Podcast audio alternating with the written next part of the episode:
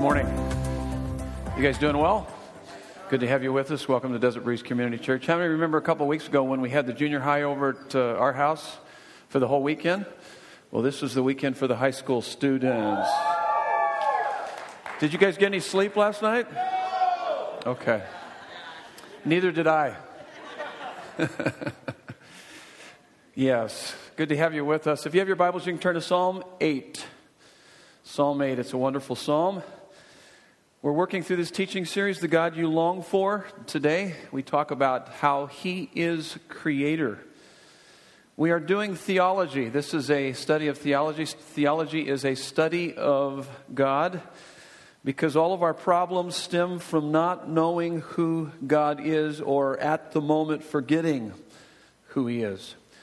I want to start off by kind of challenging you. You're going to have to think a little bit. Everybody get their uh, coffee this morning? Those of you that drink coffee? Any, who doesn't drink coffee here? Oh my goodness, that is so unchristian. Okay. I guess it's uh, probably, I don't know. You know, they go back and forth with coffee. It's good for you, it's not good for you, it's good for you.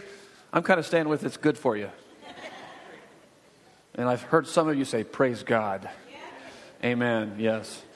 So you're going to probably need a little bit of a stimulant of some kind this morning to get your brain to think here at the front end of this because I'm going to challenge you on some thoughts here.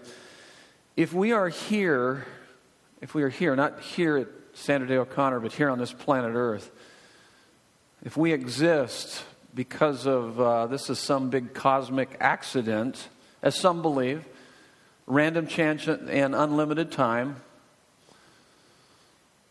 If that's true, then you have, uh, you have no purpose. Life has no purpose, and you have no value.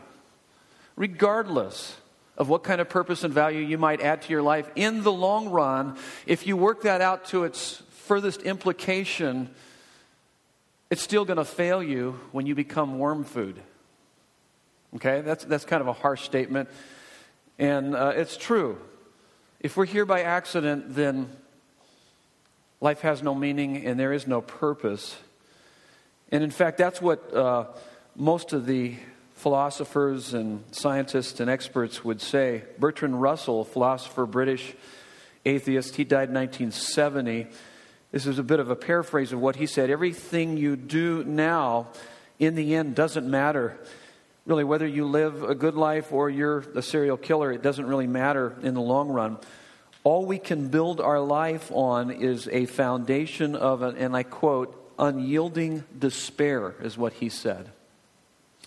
A guy by the name of Steven Pinker, a psychologist that teaches at Harvard, not too long ago wrote an essay titled The Stupidity of Dignity. John Gray, philosopher of London School of Economics, wrote a book called Straw Dogs. And here's what they're all saying, is just what I said. I know you feel that human beings have dignity, and I know you feel that there is such a thing as human rights. The fact is that if you believe science, then there is no such thing as dignity or human rights. Life has no meaning. That's in essence what they're saying. And what they're saying is that if we came from nothing and we're really, you know, going to nothing, then everything in between is a big nothing. That's what they're saying. And, and so what they, these guys do is they challenge you. He says, at least have enough intellectual integrity that you might make up a purpose, but ultimately that purpose really means nothing in the end. And most people don't think, think out the implications. They don't follow the path all the way out to the furthest uh, implications of that. Now, I happen to believe, and this is what Psalm 8 says, is that we're here by divine design. That we were here because of a creator who is, he's madly in love with us. And we, uh, we bear his image. And therefore, we have purpose and we have inestimable value because of that. And I, I, believe that. And I believe that that's the basis. Because if you were to pick up some self help book, oftentimes they'll say, You have value, you have meaning. And you would say, Well, why do I have meaning and value? They say, Because you do.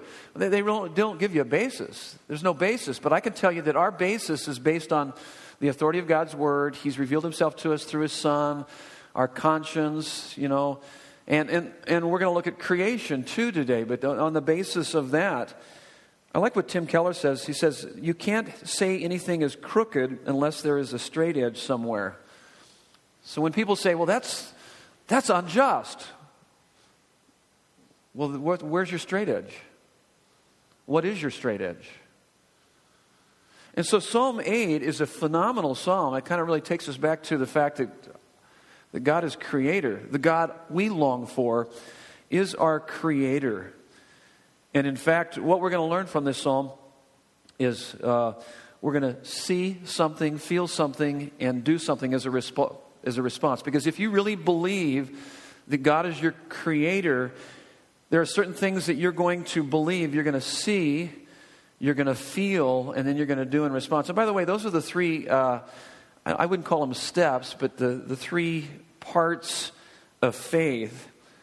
Oftentimes people say, well, yeah, I believe in God. And yet, if you were to look at their life, they would actually be maybe a practical atheist because there's a disconnect between what they say, believe, they say they believe and then how they actually live out their life. Because faith is truth that enters the head ignites the heart and outworks through the hands. And so it's going to make a difference in your in what you're thinking, feeling, and then how you do life, how you respond to life.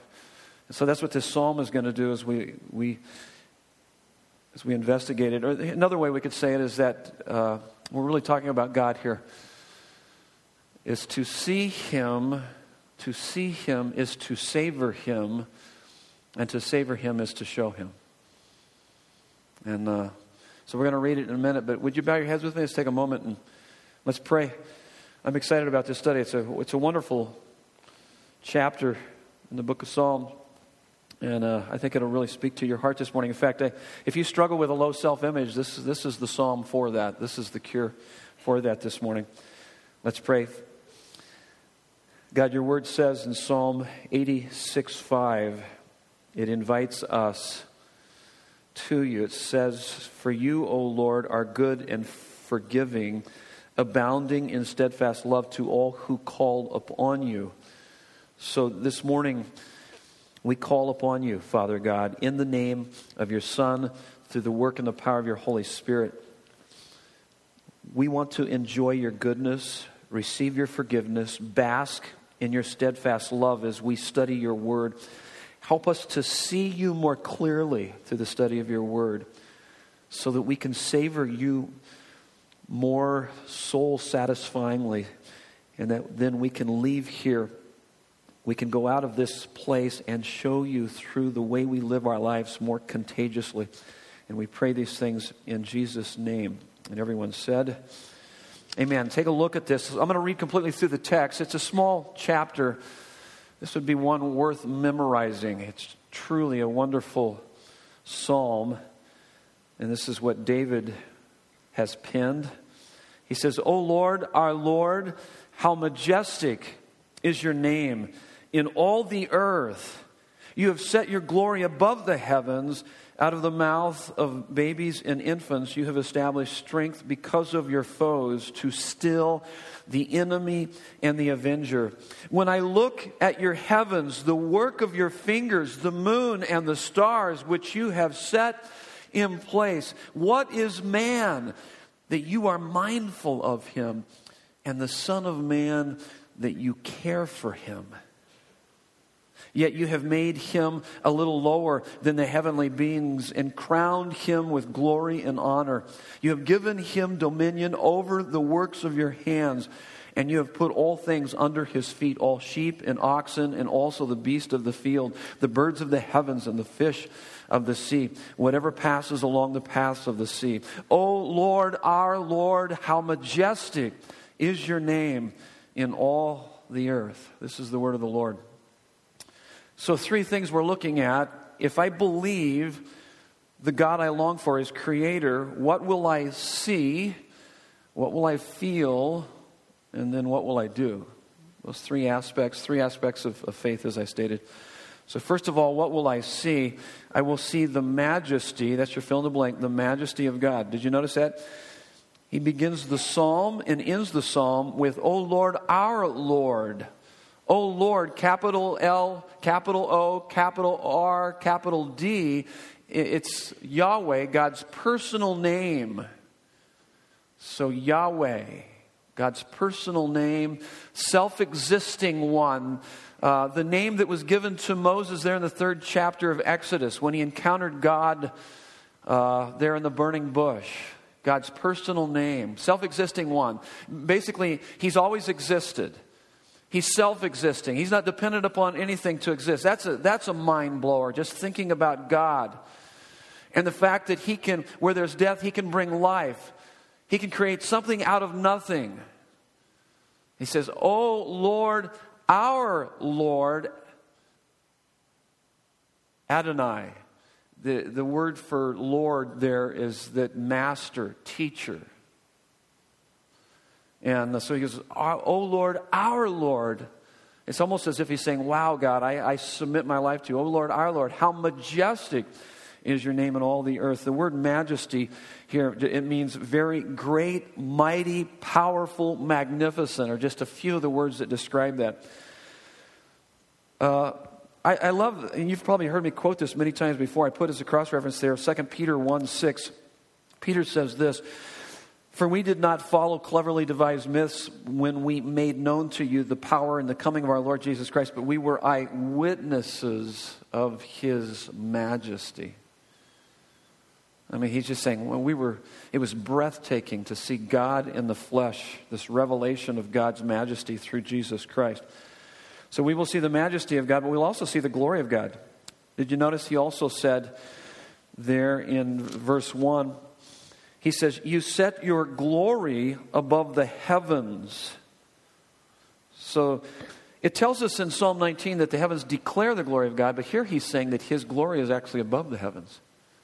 So even beyond what we see, you know, in a beautiful landscape or something in creation, it can be breathtaking, and yet the Bible's saying that, that God is beyond that. He's even above, above the heavens, above that. You have set your glory above the heavens. Then verse 3, he says, the work of your fingers. Did you notice that? The work of your fingers. Not his arm or his hands, but his fingers. Why would it say that? Because his fingers, it represents really what you would use to put together a model. Put together something very small and maybe very intricate with your fingers, the work of your fingers. And so the word glory, it kind of overlaps with majesty. It just er, it means majesty, splendor, beauty. And so, what will I see? I will see the majesty of God, the glory of God, and I will have a God entranced vision of life. And I'm, I'm convinced that a God entranced vision of life, in other words, you filter everything through this, this perspective of just how big God is, is what will bring the most healing to our hearts and our lives. In fact, I gave you a couple references there. 2 Corinthians 3:18 it actually says it's the beholding of his beauty and the glory of God that we become transformed. This is what transforms us. This is what tra- uh, changes our lives. And by the way, I put another cross reference, 2 Corinthians 4 4. We have an adversary that's doing everything he can to keep us from seeing the beauty and the glory of Christ, to blind us. In fact, it says, The God of this world has blinded the minds of unbelievers so that they cannot see the light of the gospel of the glory of Jesus Christ. Now, let, let me help you to put this in perspective here a little bit and what he's talking about so that we can maybe this morning just get a glimpse of this God entranced vision that God wants us to have and which, which will bring unbelievable uh, healthiness and wholeness to our life the more we behold him and, and get to know uh, the God of the galaxies. If our galaxy, the Milky Way galaxy, was the size, and, just imagine this, if it was the size of North America, then our uh, solar system would be the size of this cup. So let me go back. So if the Milky Way galaxy was the size of North America, it's where we live, our solar system would be the size of this cup, and then Earth would just be a speck in that cup. And we know that our galaxy is one of hundreds of millions of galaxies. And so this text is telling us that he put this all together with his hands. And if that's the size of, of, of the universe, we can't even fathom that. We can't even understand that completely. It says that God is above that, He's bigger than that.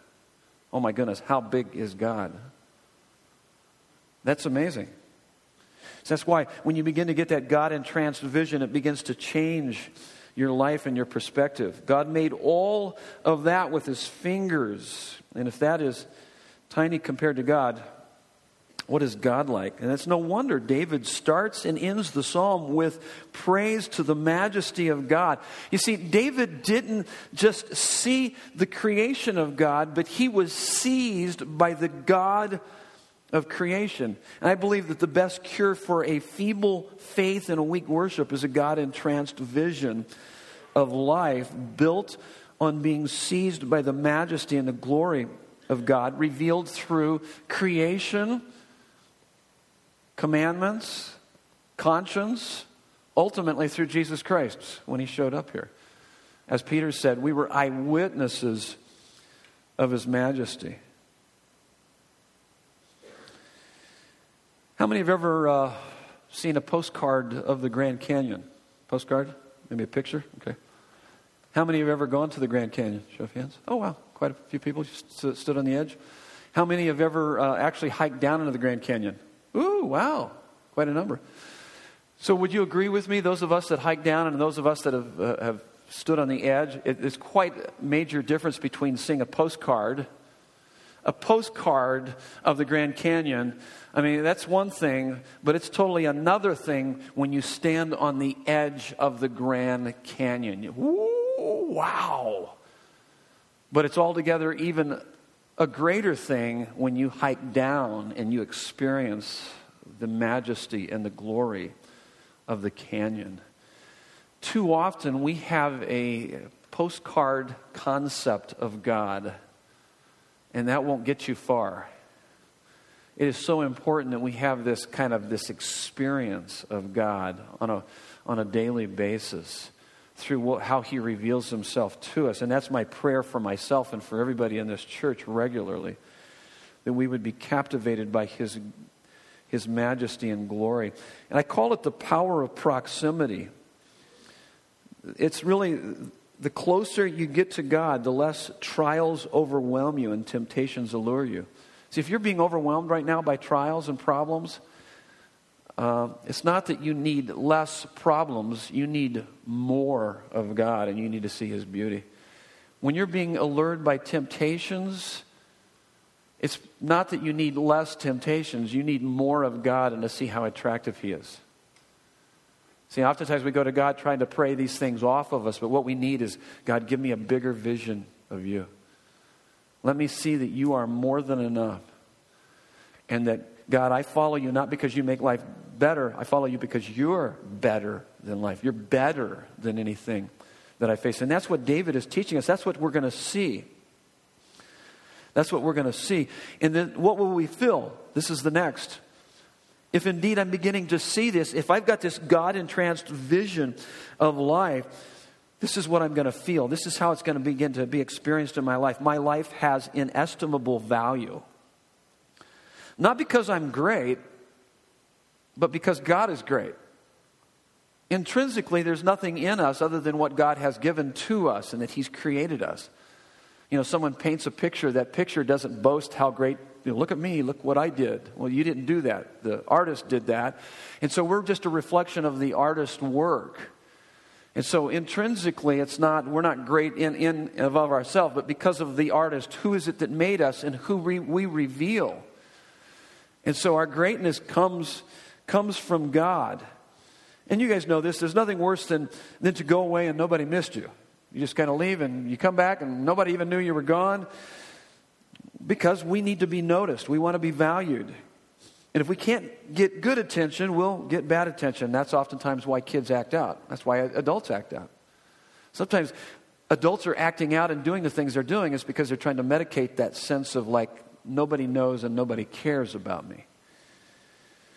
Self image is not an issue of psychology, but of, of, theology. And look at verses 3 through 5 of our text. This is what David is saying. When I consider the heavens, the work of your fingers, and the moon and the stars which you have set in place. And take a look at this. This is what he says What is man? I mean, when you look at the majesty and the glory of creation, I mean, he's saying, I'm, you know, as I said, if, if earth is just a little speck in here, then I'm a microscopic dirt clod there somewhere. And, and so he's saying, What is man that you are mindful of him, and the Son of Man that you care for him? What is man that you would even think thoughts about him? And, and we studied last week how many thoughts does God think about us? Psalm 139 they outnumber the grains of sand on the seashore. He can't take his eyes off of you and keep his mind off of you. I, I don't know how he does it. He's God. And he treats all of us as if there's only one of us. So, so he's saying he's not only mindful of you, but the word he uses for care is that he just doesn't think nice thoughts about you, but he moves in and, and actually the King James uh, actually, you know, accurately defines the word there. Anybody have a King James here? You're studying from a King James? That's really messed up. Uh, you're a young guy too. I wouldn't, I wouldn't really think you must have been raised in the church. Yeah, okay. Because the only people raised in the church would still have a King James. Yeah, I studied from a King James. It's so awkward and cumbersome, you know, because these and thous, and we don't talk like that anymore, but that's cool. Right on. Upgrade, okay? Uh, I'm kidding. I'm just joking with you. That's cool. That's cool. Because I, a lot of the verses I memorized were from the King James, and then I converted over to the NIV, and now I'm working on the ESV. All great translations, but. Uh, in the King James, it said that he visiteth, visiteth us. He visits us. Is that true? Yeah. You got the only accurate Bible, Bible in the whole group right here. And actually, that's actually more accurate to what the Hebrew is saying that he cares, that he visits us. What does that mean? Now, think about this. You have a God who thinks thoughts about you. Just if you just sat and thought about that, if you thought every day, you started your devotion saying, wait a minute, I'm thinking about God, but he started thinking about me a long time before this. And not only that, does he ha- is mindful of me, but then he visits me. He wants to interact with me. He, he's made himself available so that I can have relationship with the creator of the universe. Oh my goodness. And you can see why this is sitting right to the ceiling. I mean, he was overwhelmed by that. He says, What is man that you are mindful of him and the Son of Man, that you care for him? Last weekend was we talked about in Psalm 139, which is really one of my favorite. This is my favorite. Every one of these are my favorite. So that's just how it is. But Psalm 139, we learned that God knows everything about me. He is always there for me and is powerfully at work in me. I am God's masterpiece, is what we, we learned. We are fearfully and wonderfully made. You guys remember, I, I said, uh, and in fact, let me just turn there real quick. I think I've. Uh, let me see this. Psalm 139, when it said in verse 16, Your eyes saw my unformed substance, and I said that's embryo, fetus. In your book were written, every one of them, the days that were formed for me, when as yet there was none of them. And I said that God's hand is upon our life from conception. And He thought about us even before conception and knows everything about it and planned this all out before the foundations of the earth, but he knows us at conception, and that's why we support uh, Crisis Pregnancy Center. That's, that is a great ministry. It's be- because of verses like this. And, and also, we are against active euthanasia, you know, that, because God is the one that's to, to call the shots ultimately and when we are to leave this place. So that's important. That's an important verse because God is so involved in our lives. And so it, it gives us this, this value, unbelievable value. So, how do you get that down into your heart? Because this is a this will change your self image. And too often we live in a society today that we build our self image on what? On performance, whether we get the job, what we do, how we perform, what people say about us. And, and this is the trump card. That cancels all of that out, regardless of what goes down in your life. It's saying that the one, the mind and the heart that matters most in the universe can't get his mind off of you It is unbelievably affectionate towards you. That is amazing. That would change everything about your life. If you could take it from head down to the heart and allow God to begin to transform you. You could face any snub from any group of friends, rejection at work, loss of job, didn't get accepted into the college, you know, whatever. None of that is, is so, so small, minuscule, little compared to, oh my goodness, he can't take his mind. His mind is dominated with me, and he is affectionate for me, and he visits me. I can have relationship with him and interact with him regularly. What more do you need? And that's why David is just like, oh my goodness, this is amazing. My existence has purpose, it has meaning. And uh, so life has inestimable value.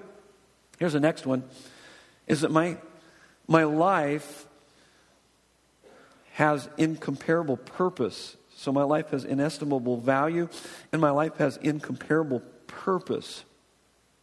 Now, whether you're a Christian or not, you have, you have purpose. You're going to, the fact is, is that as a person, as a human being, you have dignity, value, and honor because you were created in the image of God. Whether you ever accept God or even atheists display the glory of God. Did you know that? They display the glory of God just passively. They don't believe in God, but just the fact that they exist. Everyone, every human being is an image bearer of God. And that's what he's, he's saying, and that's part of the purpose is and, and really, verses 6 through 8 is a recapitulation of Genesis 1 and 2. Did you hear, remember what we read?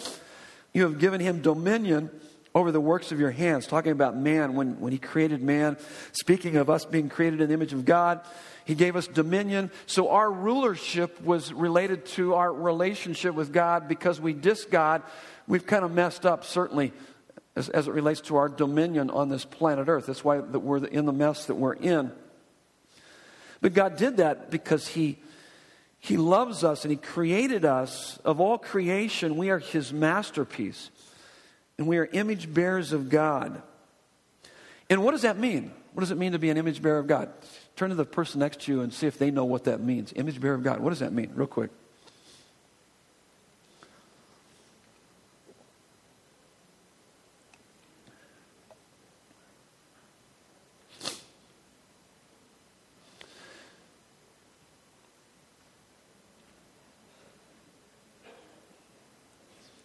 Anybody know? What does it mean to be an image bearer of God?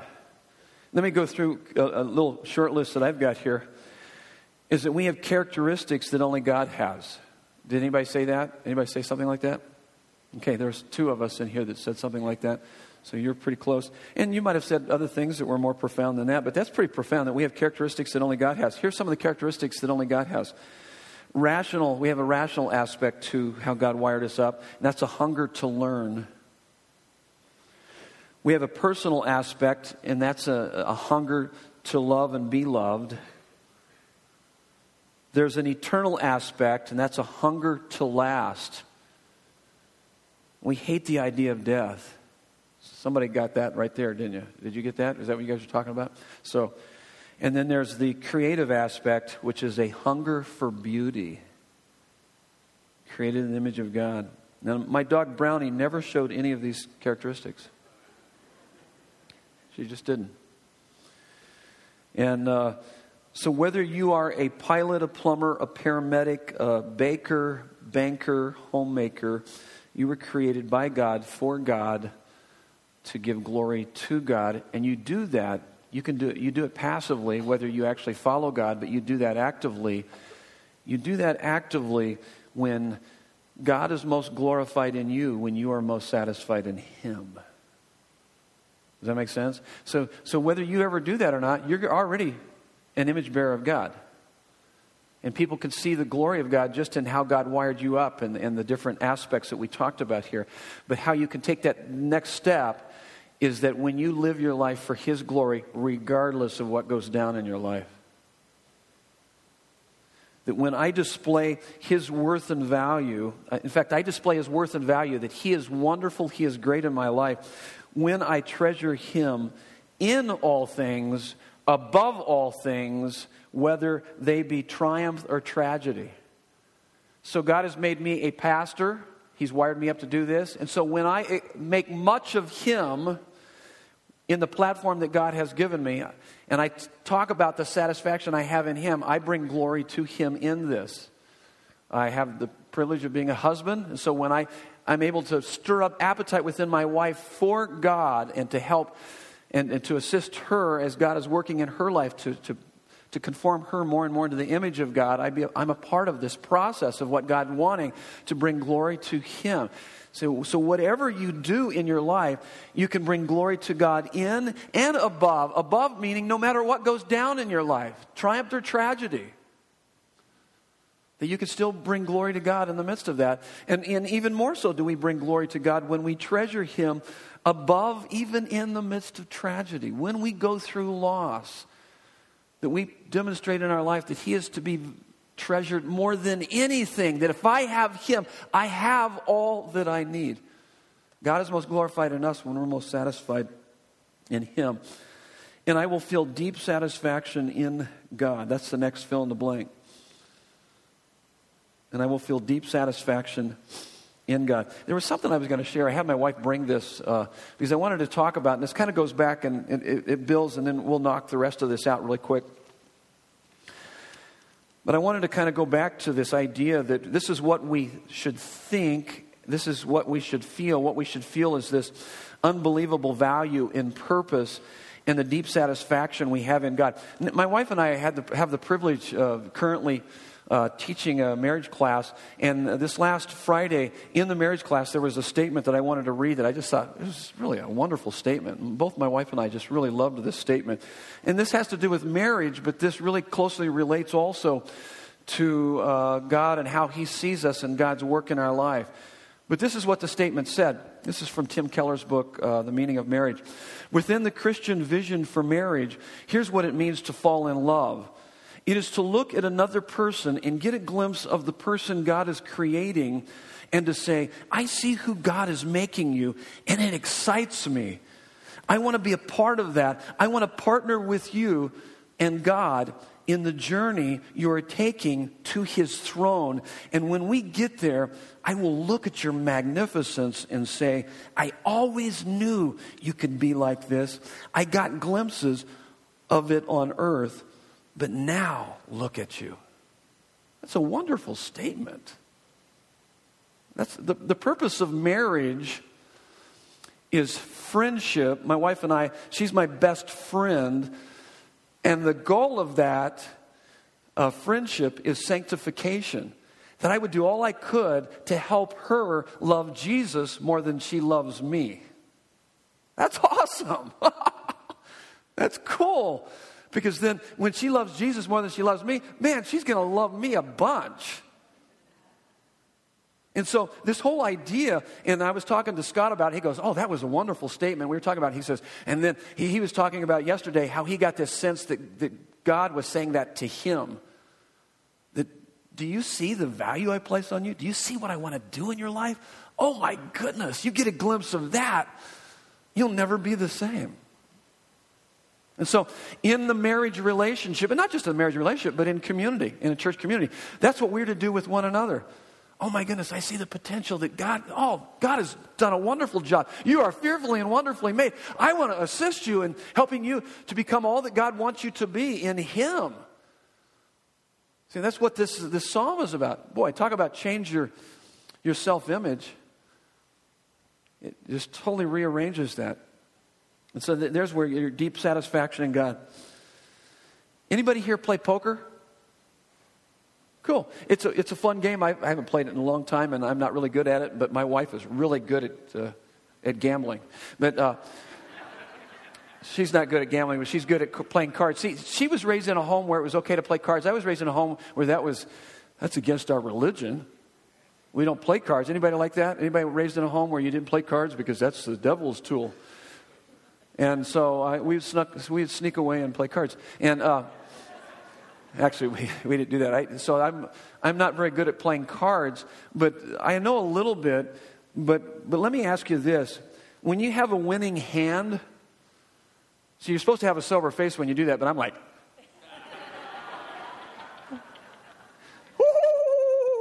then immediately everybody goes, ah, forget it. I'm, I'm out. I'm folding. Everybody folds. You're not supposed to do that, okay? But, uh, but when you have a winning hand, you not only put all your chips in, but you're not uptight. You just enjoy the game. And so it is with the gospel of Jesus Christ. Oh my goodness, you got the winning hand. You can't lose.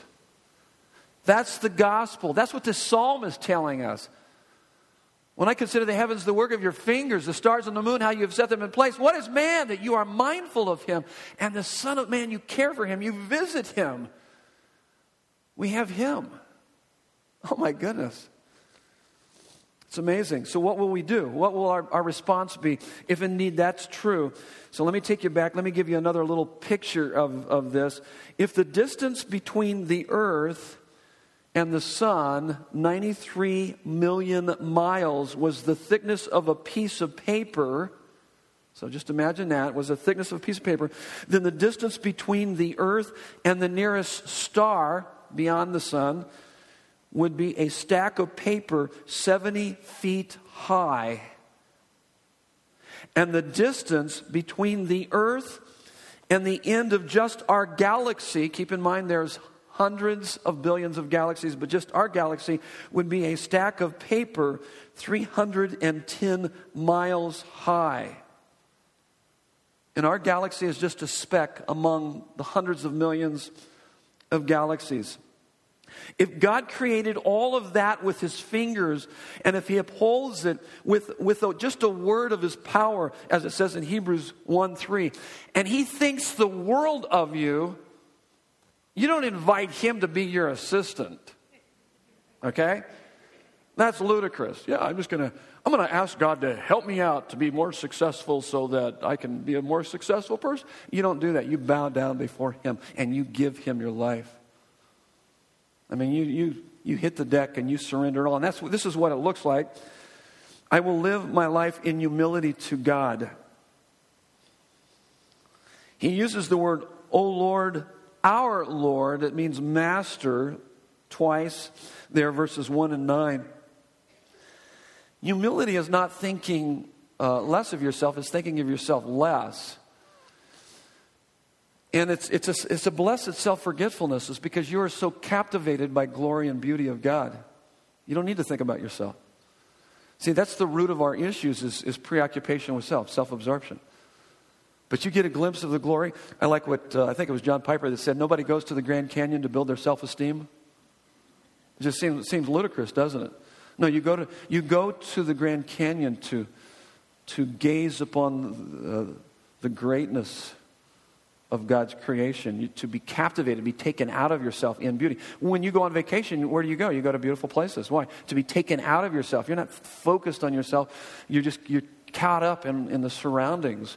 So when you're caught up in God, that's what that humility is. And there's no more there's no more boasting and no more self pity because you're just preoccupied with God. You find your deepest satisfaction in Him. And there's a couple things, I put them on your notes unconditional obedience and complete reliance. So let me ask you a couple questions. If you have unconditional obedience, am I willing to obey God in every area of my life no matter how I feel about it? So if, if you really have that unconditional obedience, you're going to be willing to follow God in every area of your life, regardless of how you feel about it. Because He's the ruler. He's the God of the universe. And then complete reliance. Is there something in any area of my life that I am relying on for hope and meaning in my life more than God? So there'll be this complete reliance. When I lose my job, I don't freak out. Yeah, I, I'm a little anxious, so I put out resumes and I, I hit the streets. But ultimately, I know He's going to be my provider. He's going to take care of me. Here's the next one. So I live my life in humility to God, but I live my life in honor of God. Did you notice in verse 2, he says, uh, did you, did you find this peculiar? Verse 2 Out of the mouths of babies and infants you have established strength because of your foes to still the enemy of the avenger. He's not talking there, and, and the Bible talks a lot about this. He's not talking about childishness, but he's talking about childlikeness. And in fact, it tells us in the scripture that no one can come to, to God, it's 18, 1 through 4, unless we are childlike. And when that involves a couple things total submission and confident expectation. So, total submission is a little bit harder. Here's my question Am I willing to thank God for whatever happens in every area of my life, whether I understand it or not? That's total submission. We have a brother that just was diagnosed with cancer this last week, and we prayed for him in our marriage group. He's sitting right out here. Young guy. I know that stresses his wife out. And we're going to pray like crazy that God will heal him. And we believe in a God that brings healing. And yet at the same time, we could fall prey to saying, hey, wait a minute, what is going on here? God, this isn't right. You know, I've tried to serve you, and wait, wait, wait, total submission. Am I willing to thank God for whatever happens in every area of my life, whether I understand it or not? I don't fully understand, but I'll tell you what, God's in control. He loves you guys unbelievably. I know that. I've seen His work in your lives. I've seen the two of you progress amazingly and grow and mature and put on display the glory of Jesus through your satisfaction in Him, both of you, and, and with your beautiful children. It's awesome. So God's in control. You can trust Him. Not sure, you know, what He's up to, but I know it's, it's, it's, it's very, very, very good. It's for your good and His glory. And so it's just so easy. It's hard. But that's that, you know, that honor. This is, this is how you're going to respond if you really believe that God is great and He thinks about us and He cares for us. Total submission. Here's the next one confident expectation. This would also apply to you also. Are there problems or limitations in my life I think are too big for God to remove? No way. He can take care of cancer, He can take care of anything. What's your problem? What's, what's going on in your life? God's way bigger than that, and He cares, and He cares about you. He cares about you. Do you know that?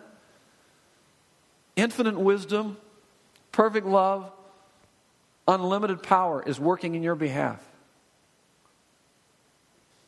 And, uh, and so here's the last, next, last fill in the blank. Then I'll make a statement and then we're going to sing a song. I will live in community forever indebted to God. Why did I say community? Is everything about community? Not necessarily, but most. Most of the things in the Bible. Because did you notice? He says, Oh Lord, our Lord. He says that twice. Our Lord. He's not saying my Lord, he's saying our Lord. So it's a community. It's a community kind of a thing. I will live in community forever indebted. Do you know the difference between a religious person and a person that understands the gospel? A religious person uh, has an attitude of entitlement and, and it feels like God's indebted to them. But a person that understands the gospel has an attitude of gratitude and feels that, man, I am forever indebted to God. I heard, uh, I heard, a, I actually saw this on a tweet a couple days ago, and, and it, the guy said, "We deserve hell. Everything else is a gift. That's a lot of gifts." I like that. So there's this, there's this gratitude that we have. How do I know this is true? What's interesting about this psalm is that David not only tells us of God's creation, but also hints at his redemption. He hints at it in verses 2 and then verse 4. Verse 2 is the only verse that Jesus quoted in the New Testament when he rode into Jerusalem as people were giving him worship. But verse 4 when I said that in the King James it says that he visits us, I believe that David was speaking prophetically about Jesus coming to this earth. In fact, what David was thinking uh, who are we to fill, who are we that you fill our mind, that we fill his mind, and that you visit us? David was not only a shepherd and a king, but also a prophet. And so in the New Testament, we know that Zechariah prophesied in Luke 1 68 and he said that he visiteth his people and he redeems them. And I believe, so here's the final statement because God came down and did visit us through his son, Jesus Christ, and lived the life we should have lived and died the death we should have died. Through his weakness, we become strong when in weakness we put our faith in him. Let's pray. God, thank you. What a wonderful psalm. What a wonderful reminder that you are mindful of us and you care for us. You visited us. We, you come so that we can have relationship with you. So, God, may we live in the reality of that this week and put on display your glory as we find our deepest satisfaction in you. We pray these things in Jesus' name. Amen. Would you stand with us? Let's sing this song. This song goes along. It's an oldie, but it's a goodie, and it goes along with just what we studied. And so let's lift the roof here this morning in celebrating the reality that God is the God we long for, is our Creator.